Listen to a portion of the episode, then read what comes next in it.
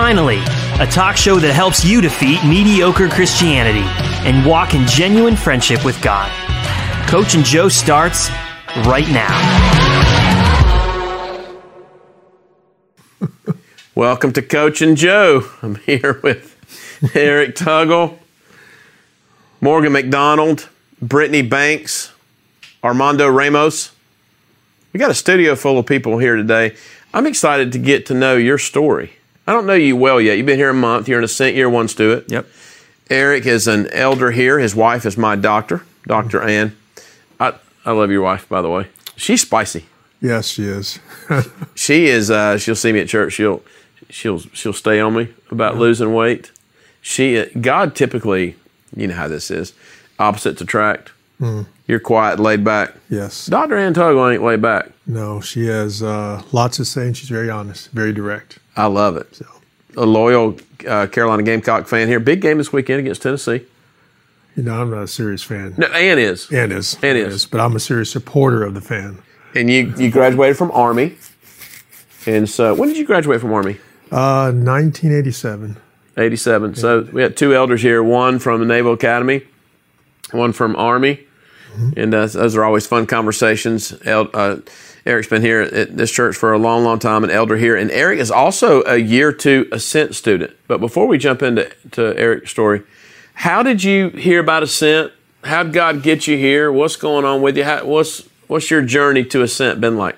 Yeah, so I guess to shorten the story, because I could go back real far, but to, to keep it short, uh, in about 2018, uh, God really started pulling on my heart and drawing drawing me back to Him, and uh, that kind of came through discovering Todd White on YouTube. So I got real fascinated with somebody that was like walking in power and really kind of like living how Jesus says to live, and um, God drew me through that. Uh, I felt a call to go to Lifestyle Christianity University in 2018. So my goal, I actually had a written goal that I would be at LCU in Texas fall 2020, and here I am, fall 2020 in Ascent. So I told, Where, where are you from? Where were you? I, I'm I was born in California, Where? uh, Long Beach. Okay. Uh, moved to Idaho, moved back to San Diego, lived in San Diego for many years, and then moved here in 06. So I've been here since 06. So the Father had you come here, opened the door for you here.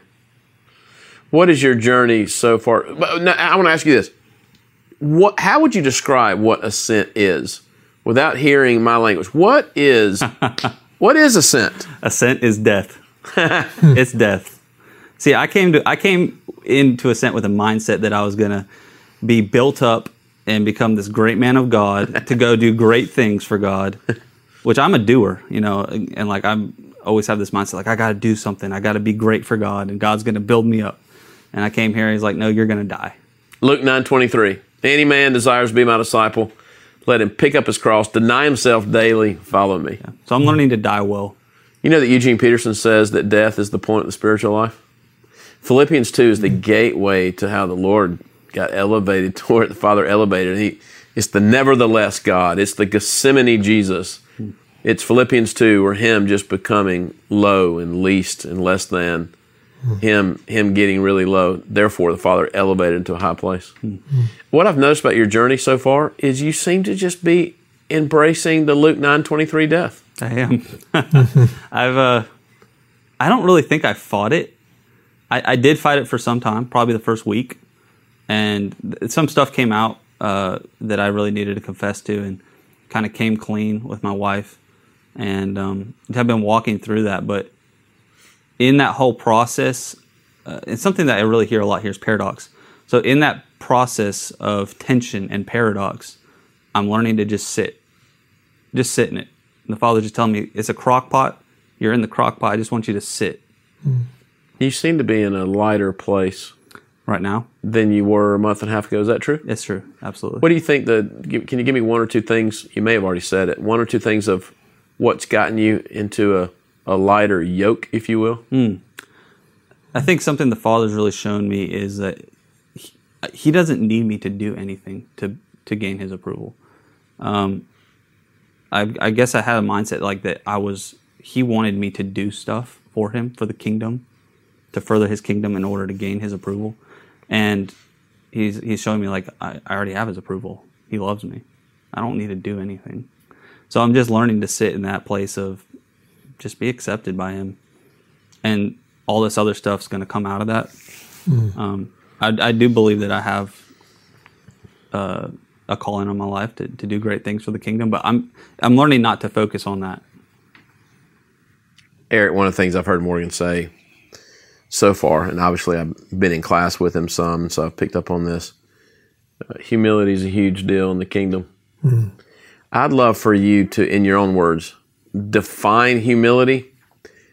I know we just talked about it with Luke, with uh, Philippians 2, and Jesus going really low. Define it in your own words. And then I'd like for you to talk about why, why do so many people struggle with it?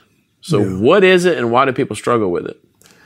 Well, humility to me is about. Now, I think I've learned humility. I think of it different than what I used to, um, because I think it was about yourself in, in my my past. I think now it's about um, really being willing to submit yourself and knowing that you need you need the Father, you need Lord Jesus in your life. You can't do anything without them, and that- so the humility comes from knowing that you need Him and being willing to live a life from that place. Why do you think so many people struggle with it? You know, you know, it's funny. We were in a um, men's thing the other day, and I kept hearing the word about. We were talking about discipleship, and I kept thinking about like you're discipled by something, and I I feel like it's simply because we're discipled, you know, by something or system, and it's really the world does not encourage us to be and to be humble. You know, it's it's go out, um, take the things that you've been given, your mind, your gifts, and go use them, leverage them to be successful, to get your piece the American pie. And those things aren't. Um, they can become very evil anytime they separate you from focusing on Him. So, really, it's what we learn. That's what I've learned in my life um, to be more concerned about what I can do, what I can achieve, and then secondarily thinking about other people. was I'm assuming your journey at West Point that some of the same principles that we talk about here in the kingdom were in play there. Like TJ shares the story. He goes to the Naval Academy. He was, he just thought the Naval Academy was just lucky to have him, and it's a journey really of humility at both places, right? West Yeah, Point yeah. Uh, was looking back on your career at West Point. Have you seen principles of the kingdom that even God was trying to get into you then? I do. I think the idea of um, what I what I it's been a long year, long time. It's 30, 30 years, long time. But what I remember about it and what sticks with me is this idea of trying to bring a person down and build them back up. Build them back up with things that are intentional, right? Things that are um, known to be true, um, known to be value, things that builds your character, right? And so even coming in at the time, 18 years old, you've already acquired these things, right? I mean, it's still pretty young, but you've learned these things through your life, through your circumstances, through your environment. And not all those are the best things. So you need to start over. Uh, he basically just described West Point the way you describe year one of Ascent. Yeah, You know, one of the things. Would you agree? I would agree. Yeah, Is that why you're smiling at me? I am. when uh, one of the things I noticed about a few people around me that that I've been discipling for quite a while, that are winning big right now, they all three have one thing in common. They came through a very difficult season of brokenness. There was a, a former mentor of mine. He's a pastor I grew up under. His name is Alistair Walker. He had to let someone go from his staff one time in his church. And when he let the person go, this is what he said to him. He goes, There's going to come a day after you're broken that God can really use you. But right now, God can't use you hmm. because you're too high. And I, I think that Philippians 2 just keeps coming to mind. Imagine being a king of the universe and you choose to go low. Hmm. So he's still fully God. He didn't empty himself of his divinity. He just basically emptied himself of privilege hmm. and got really, really low. I bought a smoker recently. We've been, I've been laughing a lot about. Do you have one? Yes. Oh, what kind do you have? It's uh, Masterbuilt. Haven't had it for about July. Wood pellets. No, mine has a tower. I see. Um, yep. and Yep. you put charcoal in it. Yeah, and, and Same idea. for me, one of the things I've noticed the ta- my wife, my wife is one of these people. She doesn't think about food hardly ever. She just eats to get energy. I don't. I think about it a lot. It's undeniable. The meat off of a smoker is is different. Hands down. It, is it not? It's Yes. amazing. but it takes. you say crock pot earlier. It takes a long time at a very low temperature Yeah. Hmm. I think one of the keys, Morgan, I want to hear your thoughts on this. One of the keys to going to a high place in God is going really low and going really slow. Hmm. But if we're being honest, that doesn't come natural for anybody. I hear people a lot of times they'll like bash America and say, you know, America is so fast paced. Well, I've ministered outside this country at some churches that are more fast paced than even Bridgeway. I, I don't know many human beings that are wired to go low and slow. Mm-hmm. Why do you think? Why do you think it's difficult to? God's like a turtle. Why is it difficult for us to align ourselves under the slow and and uh, low motto? I would say for me personally, uh, because I feel like I'm so driven in my past uh, to have like a big breakthrough moment with God. Um, and I would even say that I went like from encounter to encounter, uh, seeking fast, big change. That's like the best way I could describe it. Looking for Him to just fix me in one big moment.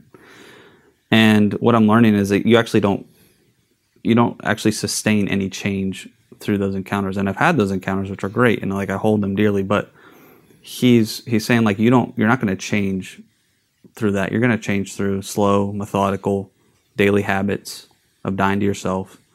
Um, and I think the importance that I'm learning of encountering God that way is that He doesn't, you know, time to Him is not an issue. Like He's outside of time. So He's not looking like, oh no, we're going to run out of time. You know, you only have this short little time window. We got to move quick. He's looking at like the big picture. Like, I'm not looking to fix you super fast. We have all eternity. So I just want to get to know you slowly. I, I, think that's kind of like what I'm starting to learn about him is he's he's outside of time. He's not on he's not on my timeline.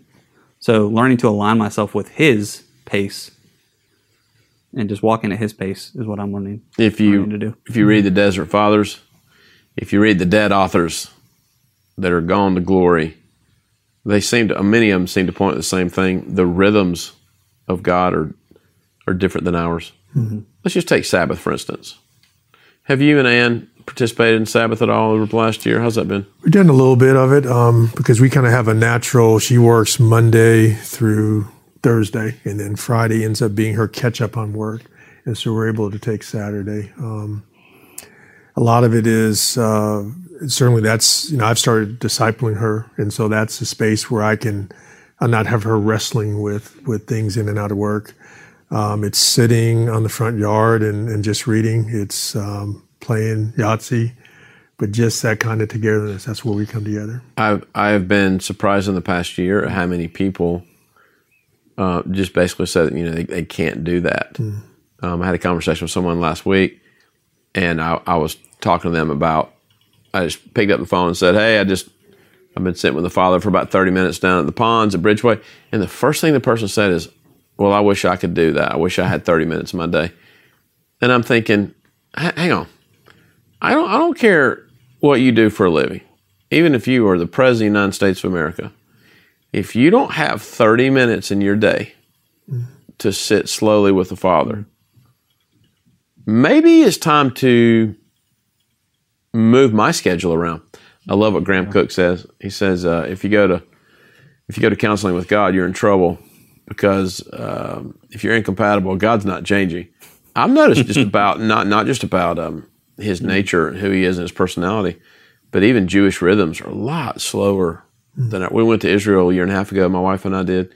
Ever since then, I've just been reading more and more about what was the literal culture like when the Lord was here. What it, what's the rhythm of heaven? What is the big idea about Sabbath? And I think the whole point is this: What if Morgan spiritual death doesn't look really dramatic, what if it's just a slow drip into selflessness? What if it's a slow drift out of me into Him? God's helping me identify right now that I, I didn't realize I thought about myself as much as I did. I, I, turned the gospel into a partial gospel. I was focusing more on who I wasn't. Mm-hmm. My whole point is this transformation is low and slow, and low and slow has to look like something. And I like the atomic habits thing you said get it into the natural where it's not so theoretical. Mm-hmm. Do I have time of solitude? Do I take a day of Sabbath? BB, we have any questions, comments, Instagrams, things? Instagrams. no, not yet. Um, but I do think I was just thinking it'd be really helpful to keep going on that practical. If you're saying I need to, I'm trying to find time, make time in my schedule. All right. Well, let me let me read this verse to Morgan. Then here's what I'll do. I'm going to read Luke 9:23 because that's how we started off, Morgan. Okay. And and then I want you to tell me how are, how is this practically playing out in your life? Make sense? Yeah. And uh, what I hear BB saying is just really practical. So then he said to them all, Whoever wants to be my disciple must deny themselves, take up their cross daily, and follow me. How old are you? 28. You're 28 years old. For a 28 year old in the year 2020, what does that look like practically? So for me personally, I'm learning to sacrifice time, and that looks like five to ten minutes of silence and solitude, which I'm learning uh, to sit through that uh, with the Father and just sit there and be with Him, just be present with Him, and invite Him into that space. And that's tough because you know our minds naturally just want to go places and think about what we need to do for the day, and just you know, so learning to quiet my mind, to spend time with Him, and not try to accomplish anything in that time. Just spend time with him. That's been really, really helpful for me. And I'm learning through that that like, you know, he wants to spend time with me. He wants to meet me there. Um, and just daily reading the word as well, getting that that daily bread um, of the word has just been really good. Just saturate myself with the word every day. It's a choice. Eric, for you, you're the oldest Ascent student. Here you are, an elder at this church. Um, you've had an accomplished career, and you have decided to literally be a student at Ascent. That's a choice. Why'd you do that? What, how did that happen for you? Why, why are you in our school as a student? Well, if I go back to the beginning, right, because this started a couple years ago for me. I mean, I have again, I had a, a long career, 22 years, and um, I've been in the church for a lot of years consistently. You know, um, um, faithful, showing up, bringing my family here.